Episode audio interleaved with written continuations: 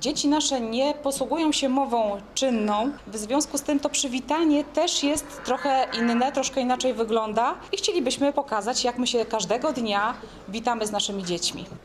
Kacper, witamy. Witaj Kacper, witaj Kacper, jak się masz, jak się masz?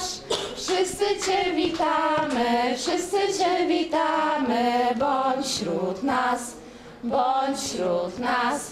Cześć Kacper, naciśnij Big Maca. Kacper, naciśnij, przywitaj się, z dziećmi się przywitaj. Zobacz, Kasper, przywitaj się. No przecież wiesz, jak się robi. Dzień dobry. Dzień dobry, witaj. I widzę, że każde dziecko jest traktowane indywidualnie, każde dziecko ma swojego opiekuna. nauczyciela, e, potem jest nauczyciel wspomagający, jest pomoc nauczyciela. Tak, mamy jeden do jednego, jeżeli chodzi o opiekę. Mamy terapeutów, mamy rehabilitantów, więc e, ta opieka jest zindywidualizowana. Ośrodek rehabilitacyjny prowadzony przez Fundację Potrafię Pomóc stoi, istnieje, funkcjonuje, ale chcecie go rozszerzyć, chcecie zbudować tutaj jeszcze dodatkowe miejsca. Może jeszcze przejdziemy kawałek. Jest e, na końcu tego kompleksu część mieszkalna, która w tej chwili jest remontowana. Tam będą dwa pokoje wytchnień, pokój terapeuty, trenera i tam będzie właśnie ta opieka wytchnieniowa się odbywała. To przede wszystkim da możliwość w ciągu dnia osobom przebywającym w mieszkaniu wytchnień uczestniczenia w życiu ośrodka, korzystania z infrastruktury, ze specjalistów, z kadry, bo to nie chodzi o to, żeby to była przechowalnia. Nam zależy, żeby to było profesjonalne. Od początku do końca. Budowa 15 lutego będzie koniec, będzie otwarcie. Wizualizacje pokazują, że ten standard będzie najwyższy z możliwych. System szynowy, system do opieki i do przywołania, łazienka w pełni dostosowana, z regulowanym łóżkiem prysznicowym. to jest jak po prostu mieszkanie, takie przystosowane dla osób Bo to ma być niepełnosprawnych. mieszkanie. Te warunki mają być domowe, po to, żeby osoby, które tu będą przebywały, czuły się naprawdę jak w domu. Tu jest jeden Tak, to pokój. jest pokój dla osoby z niepełnosprawnością głęboką, leżącej, wymagającej stałego takiego nadzoru, nawet e, karmionej dojelitowo, czy wymagającej wspomagania tlenoterapią.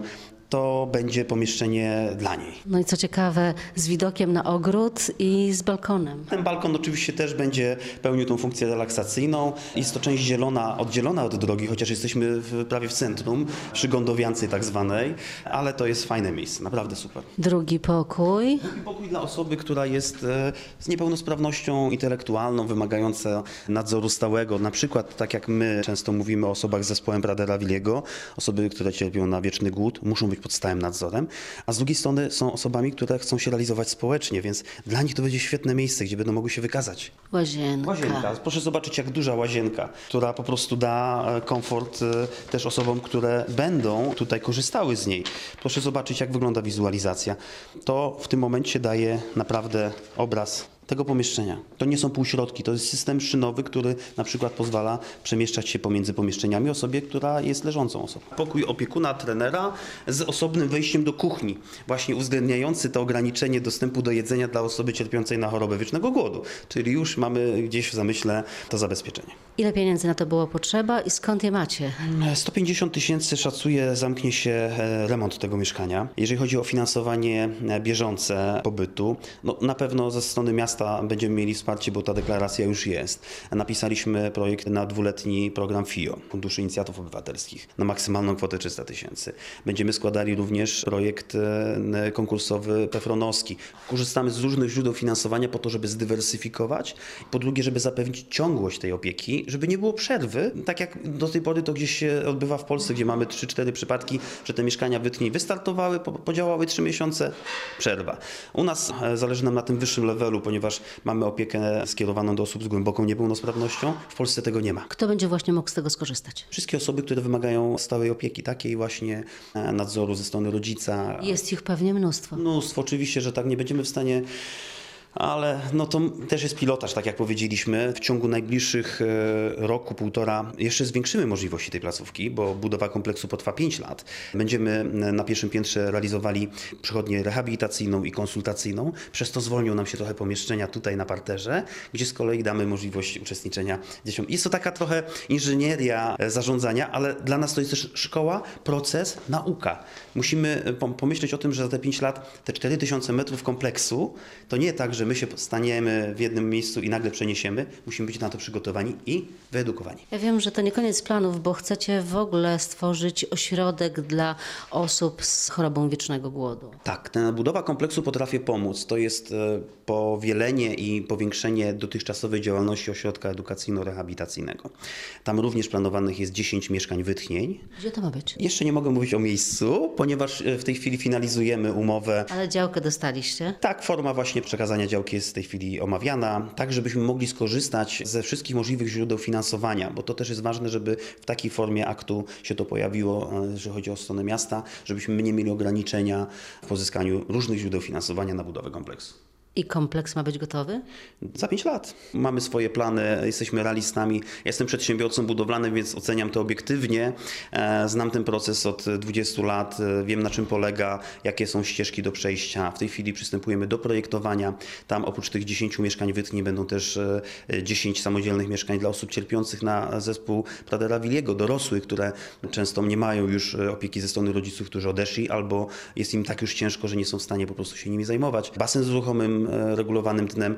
Robimy to naprawdę na najwyższym poziomie, bo te osoby zasługują na opiekę na najwyższym poziomie. Trzeba pamiętać o tym, że wymagają stałej opieki, ale takiej naprawdę indywidualnej. Karolek jest y, dorosły i, i on chodzi do szkoły specjalnej, a związani jesteśmy z Fundacją Poprawię Pomóc, bo ja współpracuję z Fundacją na co dzień. Karol ma ile lat? Karol ma 19 lat i hoduje na zespół Pradera Willego. W jaki sposób pani mogłaby z tego skorzystać? Przyprowadzając syna tutaj w okresie y, weekendu, ja w tym czasie mogę wykonać rzeczy, na które na co dzień nie mogę sobie pozwolić. Tak jak nawet prezes Komar powiedział, iść do kina spontanicznie, bez obawy, co się z nim dzieje, czy ma fachową opiekę, bo musi być nadzór 24 godziny na dobę. Na co dzień w tygodniu od poniedziałku do piątku jest w szkole, więc po południu mamy swoje jeszcze inne zajęcia, które muszą być e, spełnione, a ten weekend byłby takim dniem, gdzie mogłabym po prostu wyjść, nie martwić się,